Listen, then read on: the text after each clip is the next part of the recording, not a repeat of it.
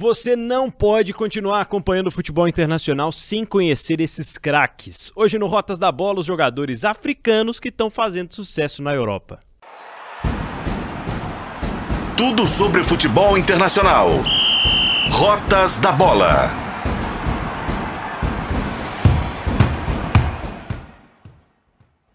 Fala aí, bem-vindo, bem-vinda. Tá começando mais um Rotas da Bola, o podcast de futebol internacional de O Tempo Esportes. Eu sou o Pedro Abílio e comigo o editor do Tempo Esportes, Fred Jota. Neste centésimo primeiro episódio do Rotas, nós vamos apresentar, relembrar contextualizar, falar um pouco sobre os jogadores africanos no futebol europeu. Temos uma leva, uma nova geração de jogadores africanos fazendo sucesso em grandes clubes e às vezes em nem tão grandes clubes assim, mas que os grandes clubes já estão de olho lá na Europa. Fred Jota, você pensa em jogadores africanos atuando na Europa.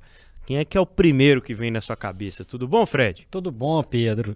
Cara, eu não consigo dissociar a imagem de Didier Drogba na hora que pensa rapidinho, pensando no, no pacote que ele entregou e o perfil de jogo, um perfil guerrido, ao mesmo tempo técnico e decisivo, ele é o primeiro que me aparece. Se a gente quiser voltar um pouco mais no tempo, a gente vai lembrar de um, uma questão mais de primórdios, de uma chegada não tão massiva assim de jogadores africanos na Europa, mas esse é um papo para daqui a pouquinho. E Didier Drogba. Acabou até fortalecendo né, a, as ligas europeias, trazendo um, uma visão de jogo diferente, trazendo as seleções também, né? Muitos desses jogadores, nós vamos contextualizar, falar sobre isso. Confesso que é o primeiro que vem à cabeça também, viu, Fred? É o Didier Drogba, é o, é o jogador mais mais marcante, assim, mais icônico que já teve a história né, da seleção da Costa do Marfim e um dos grandes ídolos e grandes jogadores da Inglaterra, um dos grandes jogadores do Chelsea. Vamos começar voltando um pouco mais no tempo, então, Fred. Nesse primeiro momento aqui do Rotas de hoje, a gente vai falar um pouco sobre os jogadores é, que fizeram história, jogadores do passado, que abriram essas portas para esses que a gente vai falar sobre hoje. Eu até anotei essa pergunta aqui no roteiro porque eu queria ouvir de você sobre um momento que eu não vivia assim, ao vivo, assistindo todo meio de semana ali e, e tendo notícias em tempo real. Mas como é que foi acompanhar o auge ou parte do auge do Jorge Weah, que é considerado por muitos o maior ou um dos maiores jogadores africanos da história, Fred. Que é um caso curioso, liberiano. E hoje presidente da Libéria. Presidente da Libéria. Uma coisa muito maluca. É, eu tive a oportunidade de ver o Jorge A ao vivo. O Jorge A veio até Belo Horizonte e jogou no Independência, no Mineirão, contra o Atlético América na Copa Centenário de 97. E um lance para ficar marcado é um dos gols que ele fez em Belo Horizonte contra o Atlético, que ele dribla a defesa atleticana com uma facilidade absurda, como um adulto brincando com crianças. Habilidosíssimo, rápido e muito inteligente.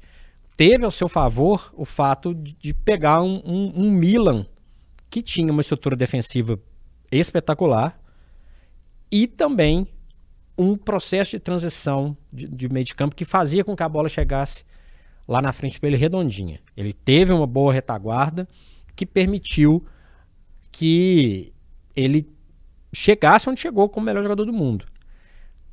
Encantava o quê? A agilidade e o pensamento rápido. Então, quem tiver oportunidade de ver, ver Atlético e Milan 2 a 2 97, Copa Centenário de Belo Horizonte e vai ter um ali um, um, dedinho do que disso que eu estou falando. Uma facilidade imensa e, a, e habilidade, porque não é fácil. Pedro, a gente conhece jogadores habilidosos aos montes, mas às vezes você está em velocidade e habilidade ao mesmo tempo, nem, nem sempre você consegue concatenar. O EA é, era esse jogador. Ele é o maior africano de todos os tempos? Confesso que eu não sei cravar.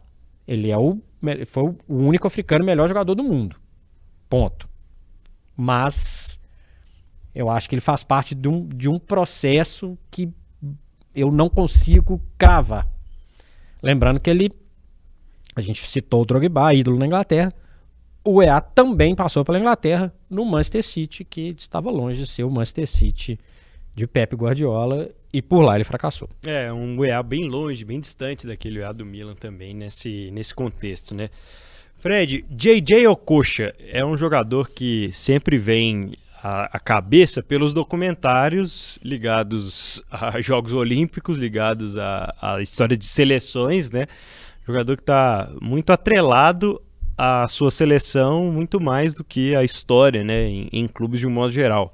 Mas ainda assim é um, é um jogador de, de tamanha representatividade, né? De, de tanta é, repercussão de lá para cá e principalmente por essa questão de velocidade e técnica, né? Era um jogador de muito drible, era um jogador que era muito ágil e um jogador que também abriu as portas dos holofotes, digamos assim, para jogadores africanos, ainda que não tenha sido esse jogador de estrelato no futebol europeu. Né?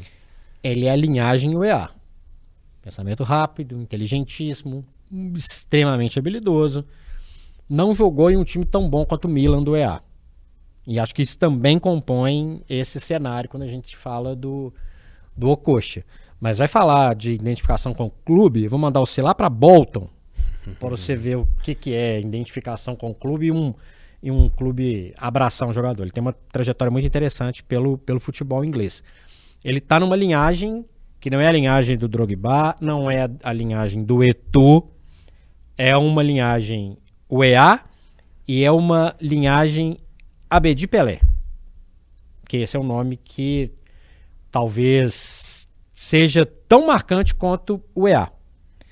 Porque ele, ele traz para o futebol europeu com um pouco mais de destaque, é, é, jogando num, em um nível de clubes melhor do que os seus antecessores, ele traz um, um quê diferente. O, o, segundo nome dele aí já dá para entender a habilidade do, do jogador ganês que passou pelo futebol francês, jogou no Olympique de Marseille, e aí sim, se a gente for voltar no tempo, a gente vai lembrar primeiro do desse processo de invasão africana.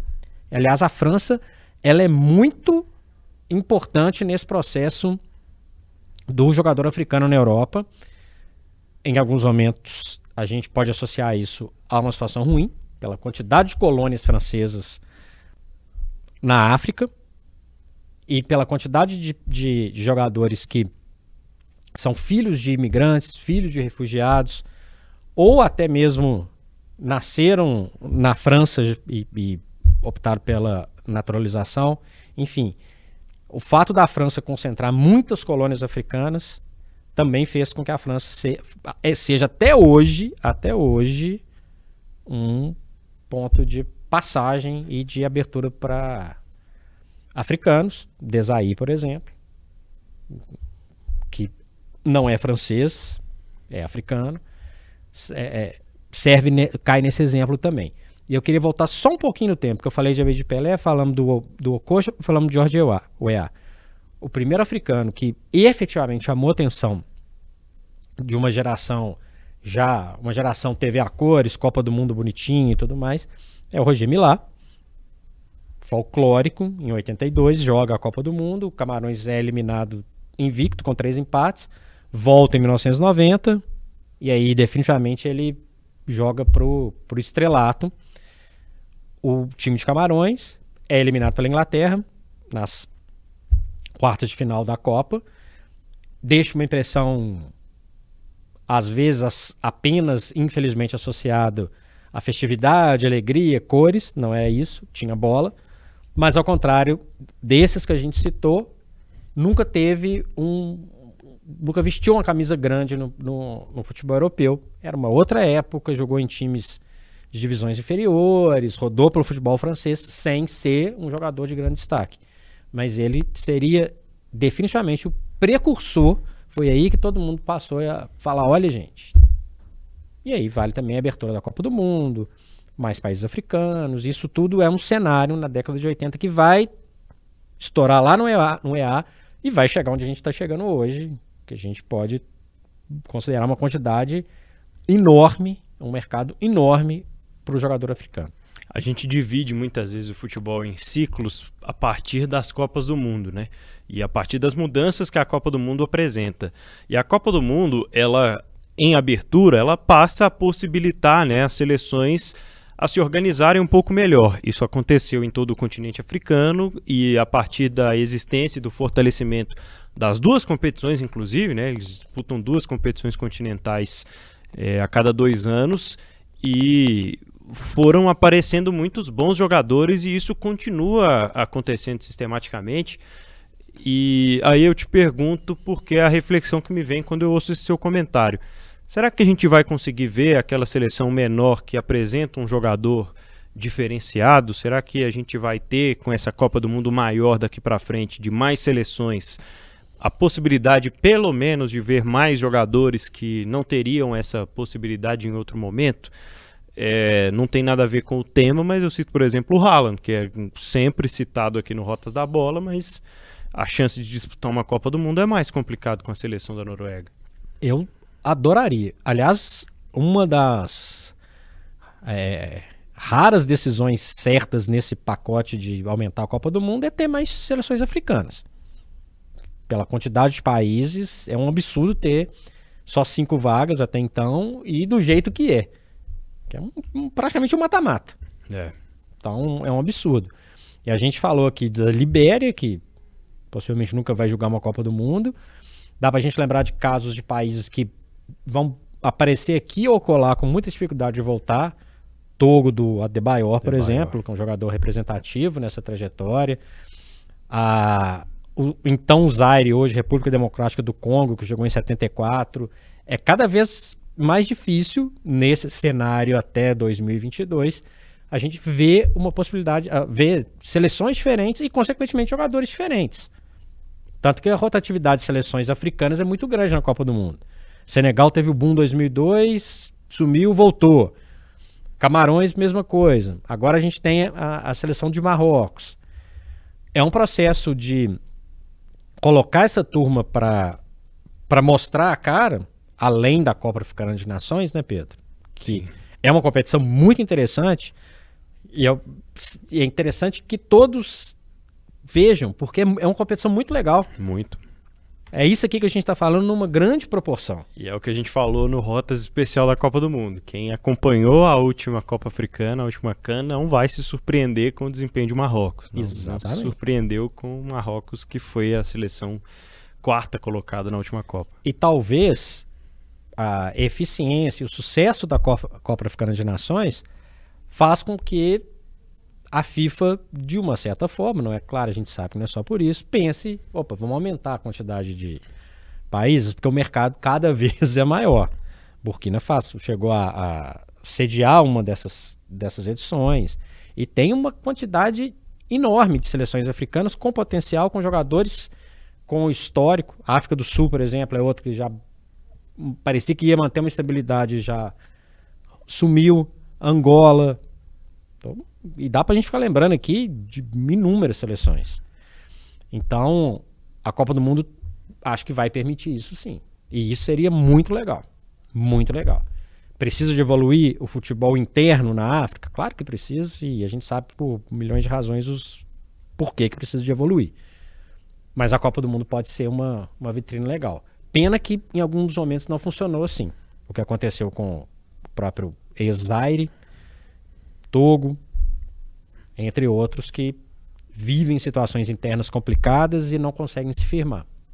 Não gostaria que isso fosse uma chuva de verão, que fosse uma coisa muito mais frequente, muito mais constante. É, e aí a gente chega aos anos 2000 aqui, principalmente com essa abertura de mercado e de visão né, dos times para o futebol africano, de certa forma. Pouco tempo depois, a FIFA modifica a forma como o Mundial de Clubes acontece, então é, querendo ou não, mais uma oportunidade de o mundo olhar diferente para pelo menos um clube, às vezes, né, africano que, que aparece no Mundial de Clubes. Mas eu acho que o lugar onde os jogadores do futebol africano mais conseguiram marcar o nome foi na Premier League, né? Porque no campeonato inglês, você citou o Okocha, por exemplo, no Bolton, mas a gente tem vários outros, e aqui de primeira na minha cabeça vem o Steven Pienaar, né? Do, jogou no Everton, sul-africano. sul-africano, jogou a Copa do Mundo de 2010 como o país sede, e era um, um meio-campista muito habilidoso, né? Era um meio-campista de. Eu acho que não era um jogador tão veloz, mas era um jogador de pensamento muito rápido, né? Então ele agilizava o jogo e fez parte de um Everton que ficou muito perto ali de outros grandes times tecnicamente e acabou revelando também grandes jogadores. Então isso começou a ser proporcionado, né? E claro que antes disso nós tivemos grandes nomes, como a gente começou falando aqui sobre o Drogba, que talvez seja o que represente melhor essa geração seguinte, né? Essa geração intermediária até a gente chegar onde estamos hoje. Eu acho que a, Premier League é decisiva para a estabilização do, do, jogador africano nos grandes centros europeus, porque tinha esses casos isolados. Você tem lá Roger Milá. É, eu lembro muito do Madia, que é o argelino que brilhou na Copa de 82, vai para a Copa de 86. Ele é campeão da então Copa dos Campeões, atual Champions League, pelo Porto em 87, mas não tem aquele momento uma liga como é a Premier League. Bom jogador, um jogador desses primórdios altíssimo nível, mas é quando e aí é, é até engraçado, eu falei da França, mas vou voltar a falar. É quando um técnico francês na Inglaterra leva alguns jogadores para jogar no, no Arsenal. Estou falando do Arsene Wenger. Ele leva o Canu, de péssimas lembranças para quem torceu pela seleção brasileira nas Olimpíadas de Atlanta em 96. O Canu faz parte de um processo de internacionalização do Arsenal e também da Premier League. Um atacante alto e também habilidoso e fazedor de gols. Jogava, nigeriano. Nigeriano, jogava com a camisa 4, inclusive, curiosamente um jogador muito interessante, é um dos jogadores que começam a marcar essa história, porque o Arsenal fica muito marcado por, pelas conquistas. É o, é, o, é o time que rivaliza com o Manchester United do Alex Ferguson na, nos primórdios da Premier League, com o Canu em um primeiro momento, num segundo momento, e é esse momento histórico do, do, do campeão invicto, com o Colo Touré, irmão do Yaya, que vai para Inglaterra depois, zagueiro, e o Lauren, que é o camaronês lateral direito. O time, o, único time que ganhou a Premier League invicta, tinha dois africanos titulares. E eu acho que era um cartão de visita que permitiu que o Drogba chegasse um tempo depois, permitiu que essa turma chegasse com um olhar até diferente, permitiu que o Yaya Touré chegasse depois e se transformasse num jogador gigantesco. Ele era, um, ele era quase que ele compunha o elenco do Barcelona. O Barcelona do Messi e tudo mais. Quando ele vai para o Manchester City, ele cresce. Se estabelece. E isso, na minha opinião, em se tratando de Premier League, Arsene Wenger traz Canu, coloca os dois africanos, Colichurre é marfinense e o Lauren camaronês, como eu falei, e, ab, e vai abrindo cada vez mais a porteira. Não teve o, no, o Ococha tá nesse bolo? Tá, mas com um perfil diferente. Ele não foi campeão, ele não estava num time que disputou título. Ele levou um brilho, uma coisa muito legal para a Premier League, mas ele não foi um, um campeão. O Canu abriu essa porta antes e, e elevou o nível e o olhar para a África. Ainda relembrando aqui os jogadores marcantes que o futebol africano ofereceu à Europa e, e a gente é, cita na maioria das vezes aqui alguns jogadores que passaram pela Inglaterra, o Samuel Eto'o talvez tenha feito muito mais sucesso nos outros lugares e se diferencia nesse sentido. Samuel Eto'o, atacante camaronês, que foi um dos grandes jogadores da história do Barcelona, né? O Eto'o teve um momento, um período no Barça em que ele ajuda a carregar aquele Barcelona que viria a ser depois o, o time do tic-tac, o time diferente, mas é, é, tá nos primórdios, participa de certa forma de uma revolução no futebol espanhol, no futebol do Barcelona e dividiu o vestiário com a maioria dos grandes craques da última década, Fred. E campeão na Internacional também. Verdade. Né? Campeão, tricampeão da, da Champions League, duas com o Barça e uma com a Inter de Milão, do Mourinho. Jogador fundamental fundamental. Entraria quando a gente pensa no Drogba é, o Eto'o entra numa briga aí para falar qual que foi o maior afric... atacante africano, perfis diferentes, jogava pelo lado, jogava por dentro, passou pelo Real Madrid, todo mundo tem essa identificação com o Barcelona, mas passou pelo Real Madrid.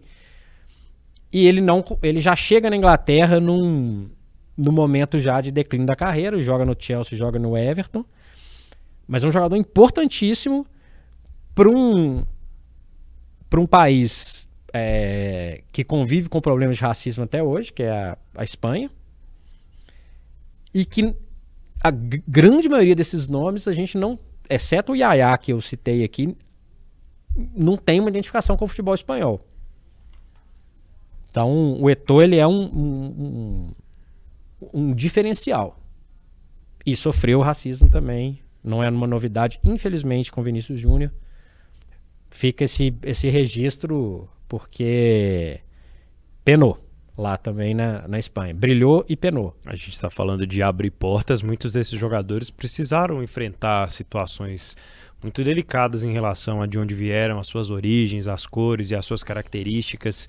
Se a gente vê isso até hoje, é, imagina num período em que nem a nota oficial, nem a faixa, nem, nem os companheiros de clube né, tinham essa consciência em relação às grandes instituições do futebol. Né? Então, além de tudo, esses jogadores ainda é, mostraram um espaço que precisava ser ocupado, né? um espaço que tinha ali potencial para ser ocupado. Então, foram eles que aos poucos abriram essas portas e continuam até hoje é, fazendo isso, diversificando ainda mais o futebol. Se a gente fala tanto sobre Premier League, sobre La Liga, sobre a Bundesliga, é porque existe diversidade nessas competições. E olha a diferença do nível do Campeonato Brasileiro, né? Para quem não está tão ambientado assim com o futebol europeu, de uns anos para cá, quando passaram a ter cada vez mais gringos, né, jogando aqui nos times nosso país. É, você marcou esse Ian aqui, o, o, Fred, que foi um volante do Chelsea. Eu me lembrei também do John Obi Mikel, né, que jogou ao lado dele ali no, no meio-campo nigeriano, ao lado do Essian por muito tempo. E o Essian é um, um, um, jogador que muita gente lembra com muito carinho, né? Foi um, um, cara que ajudou o Chelsea a levantar algumas taças também. Um jogador mais efetivo do que o Obi Mikel. Sim. É, que vai ser campeão da Champions League coisa que o Essian não conseguiu. É verdade.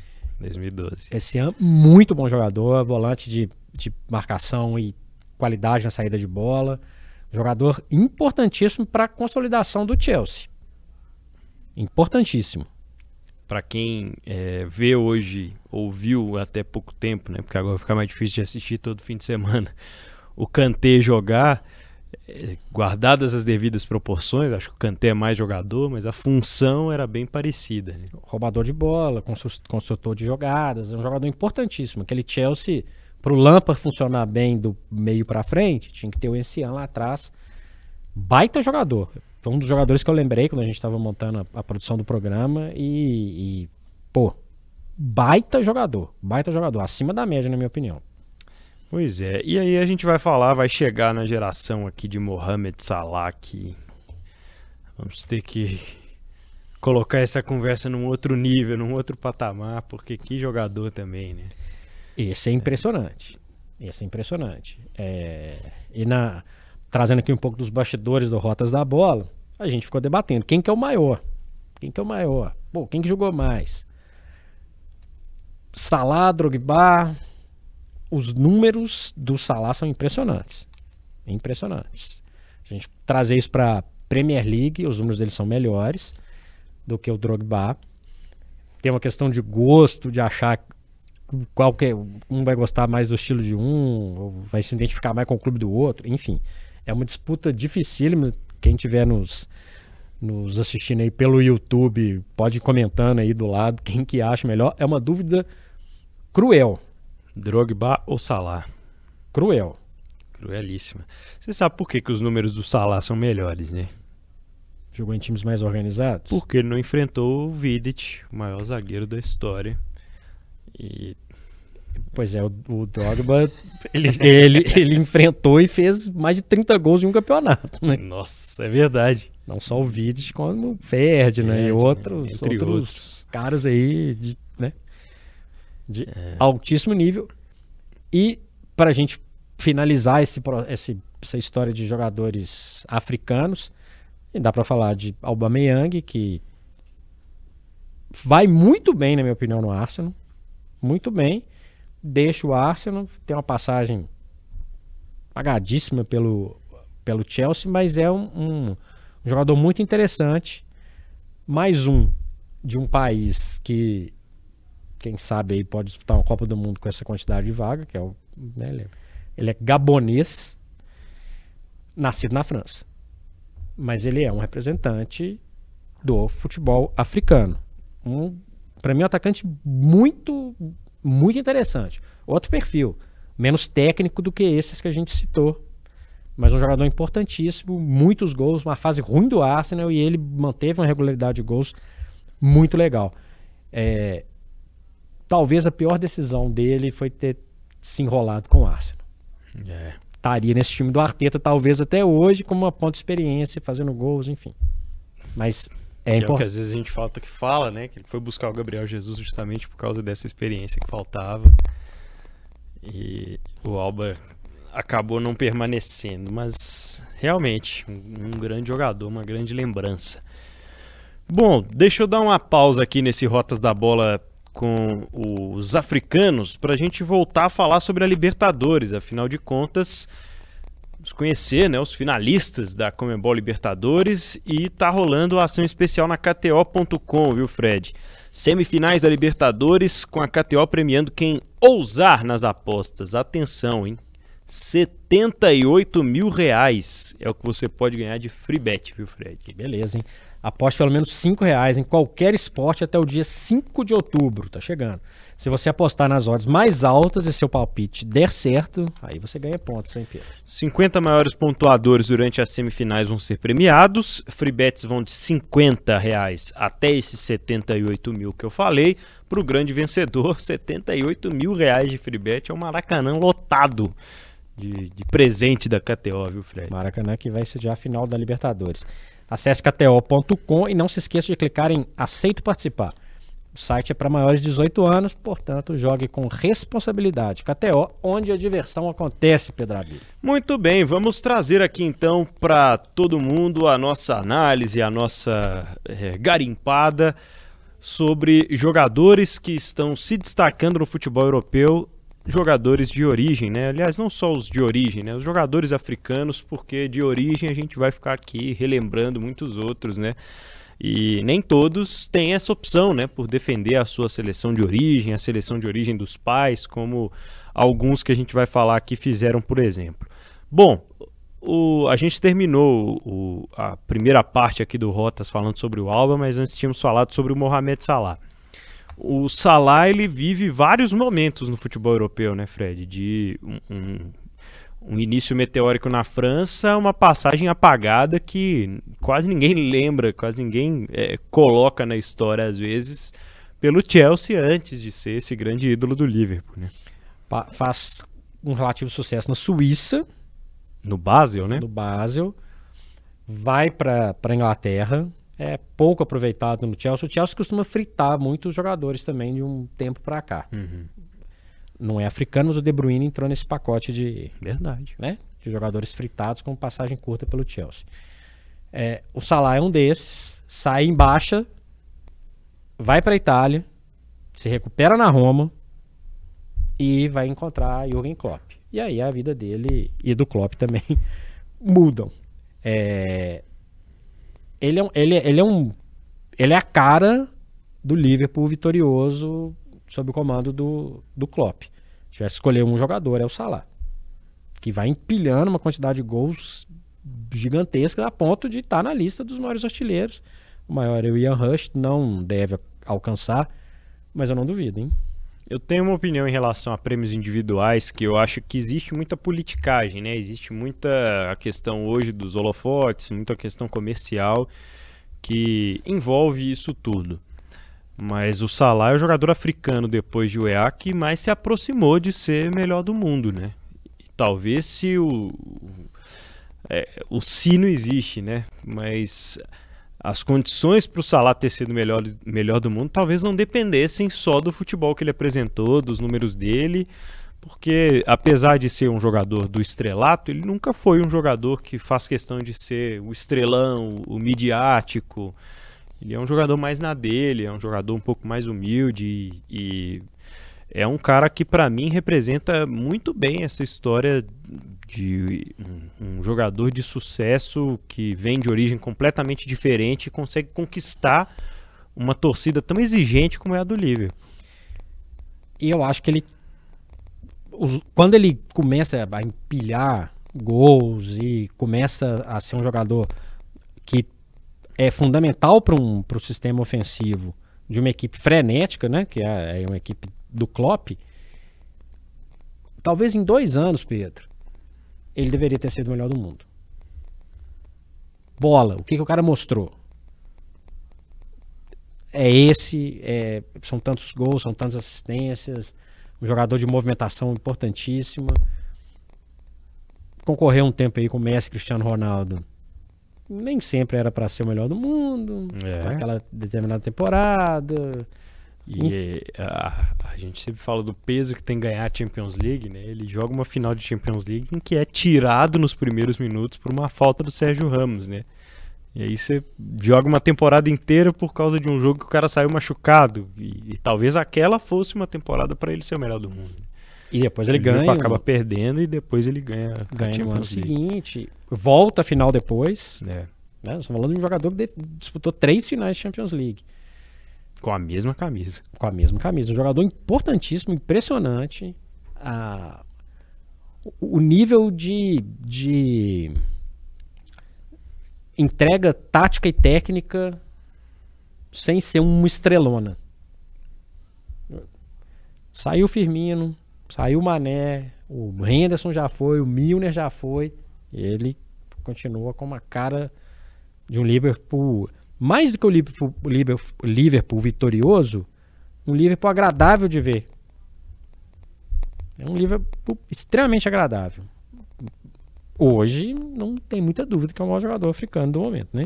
Sem dúvida alguma. Hoje em alguns anos também. Há alguns anos atrás, 31 anos e muito desejado pelo futebol da Arábia Saudita. Ainda não sabemos como vai ser o futuro, né? Se ele vai ter uma parte da sua carreira nesse momento destinada a jogar no Sauditão, mas acredito que ainda teria inclusive espaço em outros clubes do futebol europeu que não o Liverpool, né, que já teve uma grande dificuldade de renovar o contrato dele da última renovação.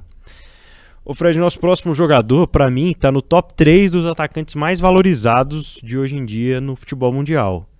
Vitor Osimhen, jogador do Napoli, falamos muito sobre ele aqui na última temporada né, do futebol europeu, campeão com o Napoli e um nigeriano que tem uma facilidade impressionante de fazer gols. Né? Ele é magrelão, assim, não é aquele, aquele centroavante de, de muita força física, mas o, o que o torna um, uma espécie de um driblador, um cara rápido, né? E que sabe chegar muito bem na frente do gol, acho principalmente na bola rasteira, né?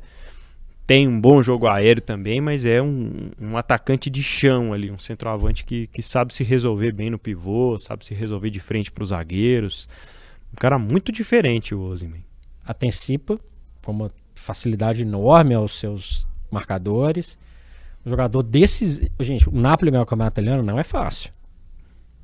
Né? O cara guardou na temporada mais de 30 gols. Não é brincadeira. Não é brincadeira. Né? A gente está gravando esse Rotas da Bola pouco tempo depois da presepada que o Napoli é, né, fez uma brincadeira completamente sem noção e desnecessária no TikTok com o jogador. A gente pode estar tá falando aqui de, dos últimos tempos desse jogador no Napoli por causa de uma presepada. E já foi um esforço muito grande do Napoli de recusar o mercado na última janela de transferências, né? Fez todo esforço para manter o jogador, que é importantíssimo. Não vi nenhum problema com ele. Não teve problema disciplinar, não teve nada que, que atrapalhasse a trajetória a não ser uma postagem do próprio clube, uma postagem. Eu não consigo é, é, classificar essa. O, que seria essa postagem? Uma coisa. É, é lamentável. Grotesca. É, é um universo. Brincadeira, entre aspas, assim. É um universo vazio, né? Da, da, da rede social em que qualquer coisa acaba valendo o engajamento, acaba valendo o clique, né? E até às vezes zombar do seu próprio jogador, né? É brincadeira idiota. Duas postagens principais, né, que irritaram muito o Osimhen e o seu agente, até cogitando processar o próprio clube. Né? E aí é o seguinte, para não estender demais, jogador técnico, jogador de excelente posicionamento, veloz e com essa gracinha do Napoli, um jogador que vai estar disponível no mercado, viu, Pedro 24 anos. Muita atenção porque vai aparecer num grande clube aí muito em breve.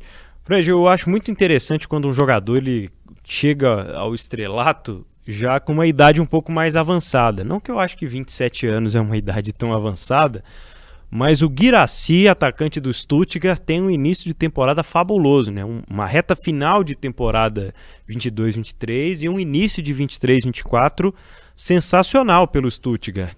Eu até comentei com você em off que eu estava assistindo uma entrevista do Cacau, né, atacante brasileiro, naturalizado alemão, que jogou muito tempo no Stuttgart, hoje é um embaixador do clube, falando sobre os esforços que o Stuttgart fez para manter o, o Serru Guiraci, que é um jogador de 27 anos de Guiné, que veio emprestado do futebol francês pelo Rennes. Pelo Rennes, ninguém dava muita coisa por ele e de repente um gol atrás do outro, um, um cara de, de, ficar de olho aí também, porque os grandes, as grandes camisas vão ficar de olho no Guiraci. 27 anos com experiência na França e na Alemanha torna o mercado um pouco mais tranquilo. E aí vai depender do que, que ele vai fazer na Bundesliga daqui para frente. Essa que vai ser a chave. É um potencial interessantíssimo. Nos últimos dias eu peguei para ver. Ah, deixa eu ver como é que tá a artilharia aqui da Bundesliga, que vai ser o Kane, né? Falei, que, que cara é esse? De onde esse cara surgiu? O que, que é isso e tal? E ele faz 10 gols em 5 jogos, 2 por partida. E peraí, vamos prestar atenção. É, é, não, não colocaria ele num estrelato ainda. Mas é um potencial interessantíssimo a ser trabalhado. E aí, a Alemanha, o campeonato de um time só, permite que os outros comecem a aparecer de alguma forma. E aí é um olhar interessante. Para mim, uma aposta e uma. Um, tentar entender o que, que ele pode fazer numa temporada que é longa, num clube que, em tese, não vai disputar nenhuma vaga em competição europeia. Ou vai, dependendo do, do desempenho do seu, do seu jogador. É, começa bem, talvez muito atrelado né, a esse desempenho individual, entre outros jogadores, o Guiraci, o que tem concluído as jogadas. E ele é um dos que tem nascimento na França, né? Mas os pais são de Guiné e ele optou por defender a seleção de Guiné, mesmo tendo jogado sub-17, sub-20, tudo na seleção francesa. O Haller, Fred, Sebastian Haller, é, chegou ao Borussia Dortmund com peso de ouro, né? Mas acabou se tornando uma das histórias mais incríveis do futebol internacional na última temporada, porque é raro a gente ver o jogador se engajar e falar sobre as doenças, né, que atingem o jogador sem estarem necessariamente atreladas ao jogo, né? Tem muito jogador que fala sobre as lesões que eles sofrem ao longo do, da carreira como futebolistas. Mas acima de tudo somos seres humanos e o Haller teve um câncer no testículo justamente no momento em que ele vinha sendo mais valorizado e procurado por grandes clubes, chega ao Borussia Dortmund na Alemanha com esse status e só vai estrear muitos meses depois porque precisou fazer quimioterapia, né? E a volta dele é muito legal. O primeiro gol é justamente no dia do no dia em que se é lembrado, né, o Dia Internacional da Luta contra o Câncer. E o Sebastian Haller foi uma das grandes histórias da temporada passada na Europa, companheiro do Bellingham naquele Borussia que bateu na trave. bateu na trave, está sendo uma educação. é... Marfinense, que nasceu na França, é. passou pela Inglaterra, pelo West Ham, e não foi bem. Chegou também a um peso de ouro na, na Inglaterra. Um desses jogadores que a gente vê muito essa trajetória, né, Pedro? Começa a brilhar, caminhão de dinheiro, Premier League, nem sempre funciona. Mas a história de o posicionamento aqui é muito, é muito importante, é muito interessante. É um jogador de 29 anos, ou seja, jogador experiente e mostrou maturidade demais nesse processo, demais. Só por isso ele já merecia estar né, nessa lista. Mas tem bola. Ele não vai ter aquela habilidade do Salah, velocidade do do Osimhen, mas é um fazedor de gols. O tempo também vai dizer muito, Pedro, que, que o, o Haller pode, pode entregar numa equipe que sempre está revelando jogadores, está sempre se, se modificando. Mas é um jogador que o posicionamento dele é muito legal. E isso torna ele uma, um nome de frente no, no momento de futebol do futebol africano na Europa. Nossa, o Borussia Dortmund de, sei lá, 12 anos atrás, que foi campeão, né? Bicampeão alemão.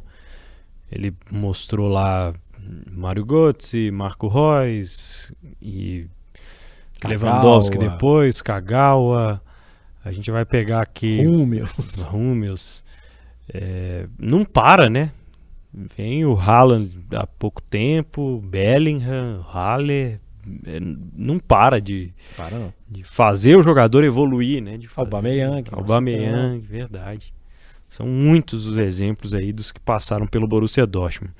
Vamos falar sobre o Enesiri, ou Enesri, que eu já vi pronunciarem de várias formas, principalmente na última Copa do Mundo, porque o que precisaram falar o nome desse cara ele só fez dois gols na Copa, mas era sempre presença naquele contra-ataque safado que tinha a seleção marroquina, que se defendia o jogo inteiro, mas aí em algum momento a bola chegava no, no Enesiri, no, no em, em vários outros, e a seleção conseguia ir avançando na Copa do Mundo.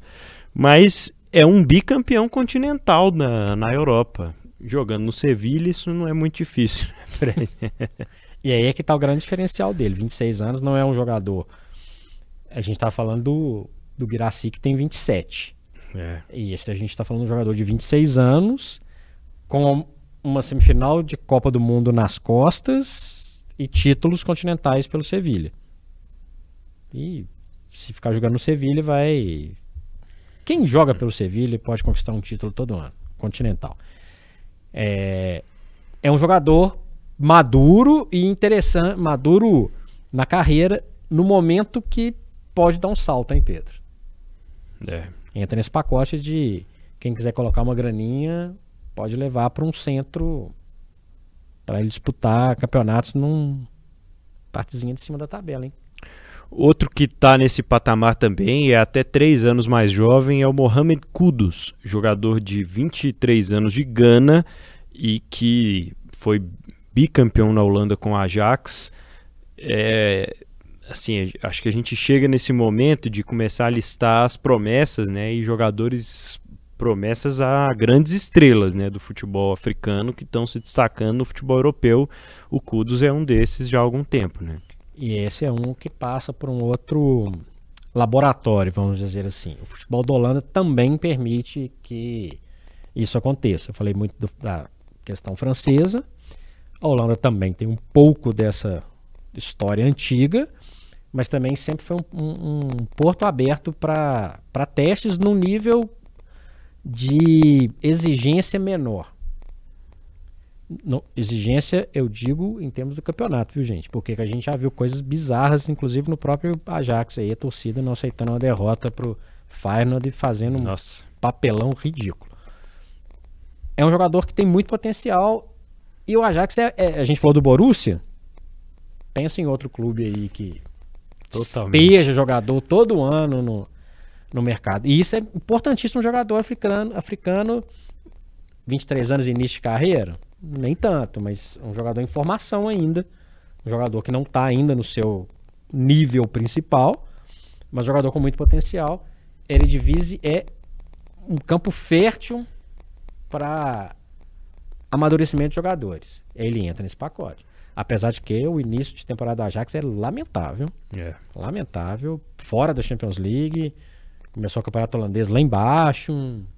Tem, tem isso para agregar no pacote também. Mas daqui a pouco vai aparecer alguém lá no, no Ajax, nas competições europeias aí, que vai chamar a atenção. O Kudus, inclusive, ele é disputado nessa última janela de transferências pelo Liverpool e pelo West Ham 40 milhões de euros o West Ham conseguiu levar, o Liverpool achou a pedida muito alta e não começou lá com grandes atuações, mas está tentando se adaptar ainda à Premier League. Que é um processo normal. Total. Que é um processo normal. É... A gente falou do Haller, É. que foi um pouco mais é, é, experimentado. Eu acho que tá cedo pra gente cravar o que, que vai acontecer. Mas o, o vamos, dá pra gente falar que o estágio ele, ele concluiu ou ainda não concluiu? Pensando no, eridi, na, no na processo de Eredivisie. Ah, acho que sim. Agora é é o trainee. Lembrando que tem muita gente que faz esse processo e não funciona. É verdade. Outro que não deve demorar muito a passar por esse processo é Victor Bonifácio. Anotem esse nome, 22 anos, é, jogador de velocidade no ataque do Bayer Leverkusen. Jogador muito bom, nigeriano, e que já há algum tempo tem se destacado como um, um jovem jogador lá no futebol alemão. É, antes de chegar ao Bayer Leverkusen, ele tem passagens por duas campanhas recentes muito marcantes, né? E é um jogador que ele é aquele camisa 7, aquele ponta que serve de segundo atacante também. Então joga por dentro, joga nas pontas. É um, um camarada muito interessante aí que eu acho que não vai demorar muito, vai aparecer no, no futebol inglês, o Boniface, que jogou no seu querido Bodoglint, da escova de dente gigantesca. Que deu uma sapatada na Roma. Venceu a Roma de goleada na fase de grupos, depois foi eliminada né, na, no mata-mata para a Roma, que viria a ser a primeira campeã na Conference League. O, o Boniface estava naquele time. E o interessante é que você citou, e vale para um monte desses jogadores que a gente falou. Ah, ele joga tanto pelo meio e pelo lado. Cara, não dá pra. Hoje em dia, né? Não vai jogar bola. É. Se o Haaland, que é o Haaland, vai lá buscar a bola lá no meio do campo, né? Não dá mais pra ficar falando de jogador que não, não tem essa, essa característica. Desses todos que a gente citou aqui, o Haller é o que perde nisso, porque é um jogador mais Mais central, né? central. Não estou falando que é um mau jogador, mas ele perde no, no, no pacote. É, E eu nós citamos aqui Borussia Dortmund, Ajax como né, é, incubadoras de, de bons jogadores. O Bayer Leverkusen é outro caso, e é um caso muito interessante porque é treinado pelo Xabi Alonso. Verdade.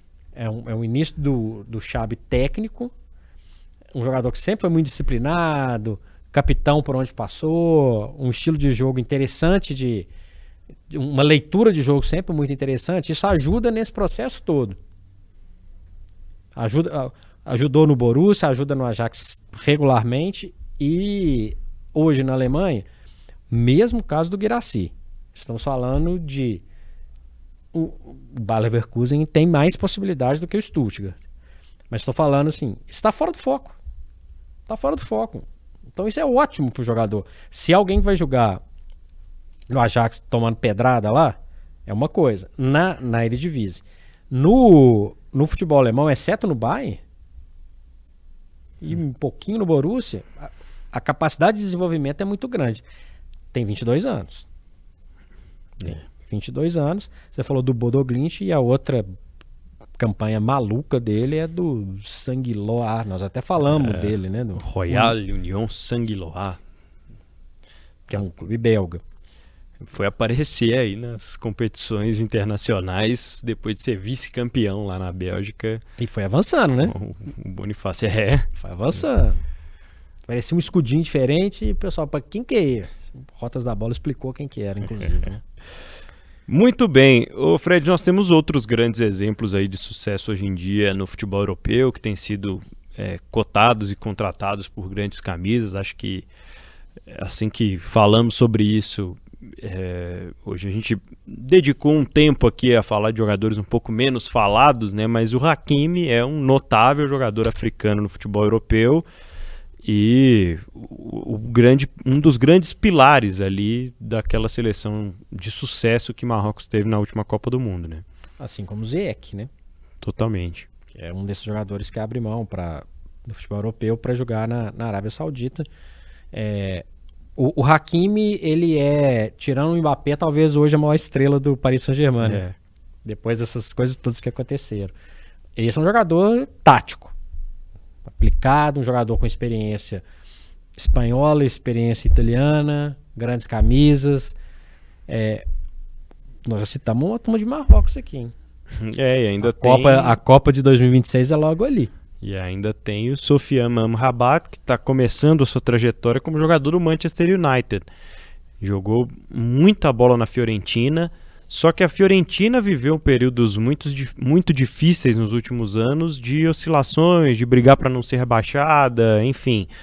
E o Amrabat foi se destacar mesmo na Copa do Mundo e hoje é jogador do, do Manchester United. Lembrando que a Fiorentina é vice-campeã da Liga da Conference League, Conference. perdeu pro pro West Ham e não vai ter um cenário mais confuso para ele começar a sua carreira na Inglaterra do que em Old Trafford. Deixou uma primeira impressão boa no primeiro jogo, Copa da Liga, um cenário um pouquinho diferente, mas um cenário turbulento que pode ser bom em termos de superação, como pode ser uma tragédia se ele for fundado pela, é. pela bagunça do, do Manchester United. E ainda tem o Bono, né? O goleiro voltou lá para a Arábia Saudita e foi um campeão continental algumas vezes com o Sevilha também, né? Mais uma base marroquina. Lembrando que o Bono nasceu no Canadá, e é muito interessante que a gente consiga ver um, um futebol é, do Marrocos, né, Pedro? Quem sabe essa estrutura sendo mantida que os jogadores a gente citou, fazer um calor de novo em, 2020, em 2026, por que não? Pois é. E sobre goleiros ainda tem o Onaná, né, no, no Manchester United, que tem um início de trajetória turbulento, já já está um pouco nessa segunda parte do seu comentário em relação ao United que queima alguns jogadores. Ele chega para substituir anos e anos de titularidade do Gea e o espanhol, e mesmo depois de ter sido finalista de Champions League, ainda chega com certa desconfiança. É um goleiro que tem a confiança do treinador pelo fato de ser muito habilidoso com os pés um bom lançador, um ótimo passador, um bom recebedor, né, para jogar ali apoiado, para sair apoiado na defesa, mas tem tido alguns dias difíceis como goleiro, viu, Fred? Lembrando que eu falei, quando a gente estava falando do Kudos lá para trás, que o Ajax é um fomentador de talentos. O Naná passou por lá também, lá que é. ele trabalhou com, com Eric Ten Hagen, mas chega num na casa da mãe Joana, na bagunça danada, né? Come o seu frangão na, na Champions League, enfim, o cenário para ele não era muito legal, mas estamos falando de um momento de um clube gigantesco que frita jogador. Mas esse jogador que a gente está falando, quantos meses? Três, quatro meses atrás, um dos melhores da Europa, inclusive candidato a ter a, a luva de ouro do, enfim. A FIFA, é. É isso. Ainda na Premier League, Fred, te agrada o futebol de Thomas Partey? É um jogador, taticamente falando, ele foi importante para boa parte do Arsenal na, na campanha do vice-campeonato da temporada passada. Se contundiu, fez falta, não é o Declan Rice, mas é um jogador com perfil completamente diferente, mas taticamente muito importante. Muito importante. E vai compor com certeza, né? Esse, Compõe. Esse meio campo aí. Compõe.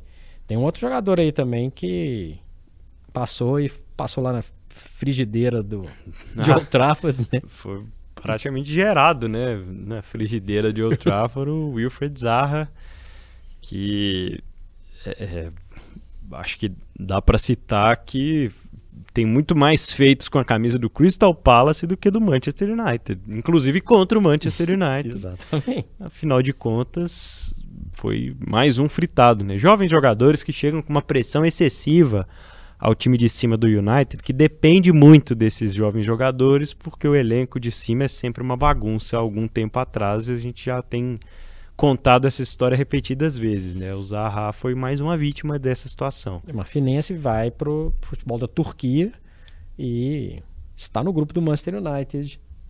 Pode ter uma lei do ex, pode ter, enfim, pode ter muita coisa falando. Bom jogador, inclusive. Hein? É, é o que a gente espera que não aconteça com o Nicholas Jackson, né? Um jogador que chegou agora e muita gente tem comentado, né, sobre essa sua subida ao Chelsea é, para jogar num time que também não é lá dos mais organizados ainda e a gente não sabe quando será, porque o clube vem de um processo difícil, né, de reorganização, de reestruturação, de venda e um novo dono e um novo Bagunça treinador também. o tempo inteiro um dinheirão gasto no Enzo Fernandes e em outros jogadores, muitas saídas, muitas chegadas. O Nicholas Jackson que se cuide porque tá na mira da frigideira de, de Londres, do Stamford é, Bridge. Essa é um, uma, tem a frigideira vermelha e a frigideira azul, né? É. Essa frigideira azul, ela às vezes costuma fritar até mais rápido. É, inclusive ele fez um gol, né, o gol da classificação do Chelsea na, na Copa da Liga contra o Brighton e a primeira reação foi mostrar a camisa para a torcida, porque a galera já estava pegando no pé dele. Estamos com pouco tempo de temporada. O Chelsea é um clube que contratou, vendeu 20, contratou 20, inclusive um técnico novo. Não vai ser de um dia para o outro que a coisa vai funcionar. E esse processo de fritura ele é pesadíssimo. E não poderíamos encerrar esse Rotas da Bola sem citar jogadores que fizeram muito sucesso no futebol europeu, mas decidiram, assim como outras, outros jogadores de outras nacionalidades, partir para o campeonato saudita.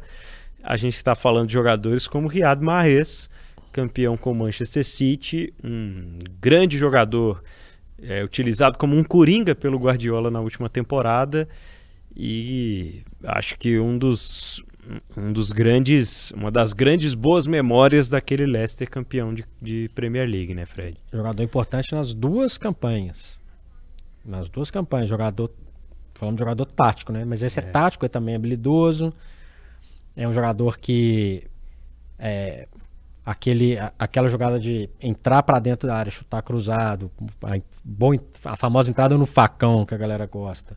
É um jogador com muita capacidade, muita capacidade. Sai, dá pra falar que não sei se é no auge ou pelo menos num grande momento ele abre mão de, de jogar no campeão da Europa. Não vai entrar nessa, nessa discussão. Um jogador que vai fazer falta de ver, pela importância dele. Tática, discreto, mas eficientíssimo. Eficientíssimo. Jogador importantíssimo para as conquistas do City. Assim como mesmo não tendo repetido sucesso nas outras camisas que vestiu ainda, Sadio Mané faz falta a torcida do Liverpool demais, né, Fred? Falta. Porque foi uma temporada dura para ele no Bayern. Dura, inclusive, com a, a mão dele também. Né, como o rosto do Sané, é, talvez. É, ou, ou, talvez o rosto do Sané. É um jogador que não se acertou no Bayern, vai jogar com o Cristiano Ronaldo, mas dá para perceber a falta que ele faz ao Liverpool, até pela quantidade de jogadores mais ou menos do setor que o Klopp contrata, contrata. Nenhum chegou ainda no grau de excelência de Sadio Mané. Esse é um, uma grande história também da, da Premier League. E aí vamos falar de defensores também, né, Fred? O Mendy, que era um dos goleiros mais valorizados do futebol europeu, e o Colibali, zagueiro de grandes campanhas internacionais que acabam voltando também, acabam indo, né, para o futebol da Arábia Saudita. É, dois que a frigideira azul de Londres fritou também. O Mendy é campeão da Champions League e em pouco tempo ele começa a entrar nesse processo de, de fritura de mudanças de técnico e bagunças no, no, Chelsea que ofuscaram muito a capacidade que ele, que ele tem. Ele, ele foi um goleiro decisivo em vários momentos para o Chelsea. E o Colibali deixa o Napoli, vai para o Chelsea, mas vai para o Chelsea completamente bagunçado. Dá para falar que ele foi bem? Não. É culpa dele? Enfim, uma passagem pelo Chelsea. Uma pena, porque é um jogador importantíssimo. A turma aí toda, é o Mendy, Mané e Colibali, três senegaleses. É. E o Fofanal, Fred?